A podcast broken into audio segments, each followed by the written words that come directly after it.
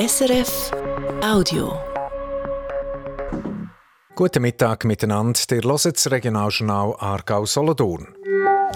Wer ist geschuld an einem schweren Unfall in Solothurn? Das Obergericht behandelt einen Fall, wo das Pipperlisi dabei eine Rolle spielt. Wie bringt man mehr Berufsleute in die Pflege?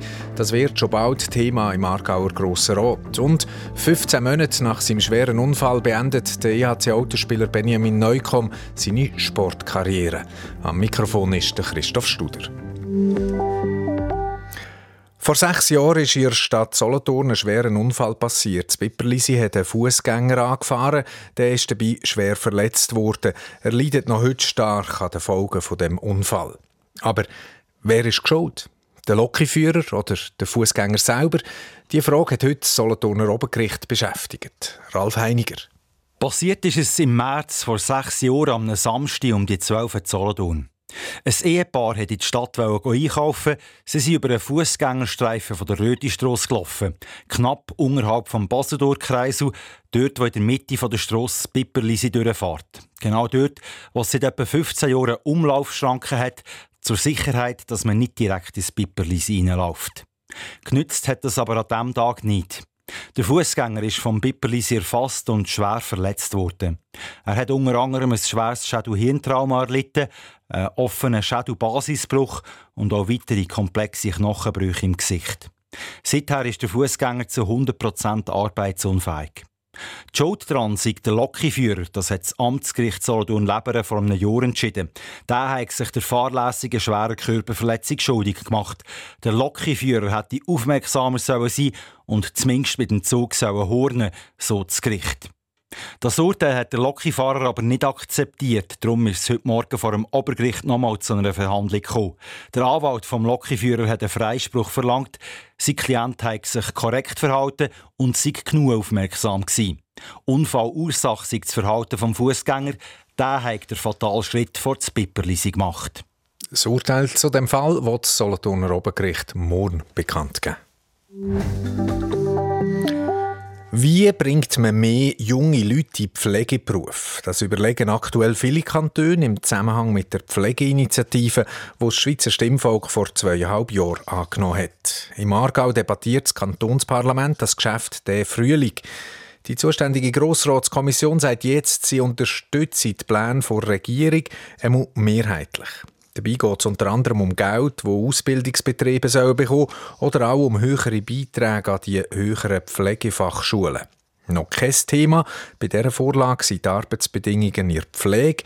Da ist aktuell noch der Bund damit beschäftigt. Der Tempo-30-Versuch auf der Bahnhofstrasse Zarau er bleibt ein Thema in der Kantonshauptstadt. Gestern sind das Gewerbe und die Anwohner informiert worden, wie es weitergehen soll.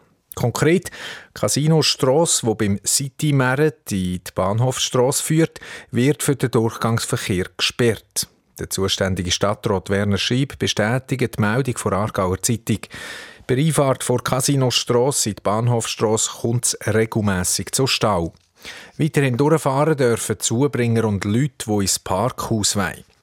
Der Tempo 30 Versuch zu Aarau haben der Kanton und die Stadt zusammen gestartet. Er dauert noch bis im August. Es flimmert manchmal etwas an gewissen Stellen am Rand vom Halwiler See. Eine feine, ölige Schicht. Manchmal schimmert es orange, manchmal fast ein bisschen regenbogenfarbig. Viele haben Angst, es sei Benzin oder Diesel ausgelaufen am Halwiler See. Die Feuerwehr hat darum in der letzten Zeit immer wieder Anrufe bekommen. Das sei aber nicht nötig, heisst es neu auf Tafeln am Seeufer. Aufgestellt haben die Halwiler Seeranger. Der ölige Film, das sei Natur pur, erklärt der Besche Weiss, Chefranger vom Halwiler See. Das sind einfach so Prozesse, die ganz tief in der Erde unten einfach ablaufen. Das ist Holz, das vermodert, Holz, also die haben auch ihre und so Zeug, und das kommt alles nicht zum Vorschein. Und dann gibt es solche Sachen mit, mit eisenhaltigen Sachen, die es dann einfach vermischen. Und dann am Schluss gibt es einfach so einen, so einen Film, wo eben die Farbe hat wie Öl. Darum eben alles in Ordnung am See. Dank der Schilder hoffen die Ranger, dass es jetzt weniger Fehlalarm gibt bei der Feuerwehr. Zum Sport Eishockey. Der Benjamin Neukomm als Spieler noch bis Ende Saison und der Vertrag beim EHC Alten hört auf mit Eishockey.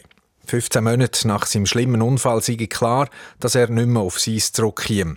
Auf Anfrage bestätigt der Club eine Meldung vom Blick. Im November 2022 hat Benjamin Neukomm eine Stockschaufel ins Gesicht bekommen beim Spiel Olten gegen Fisch. Dabei ist der St. Galler am Auge verletzt worden.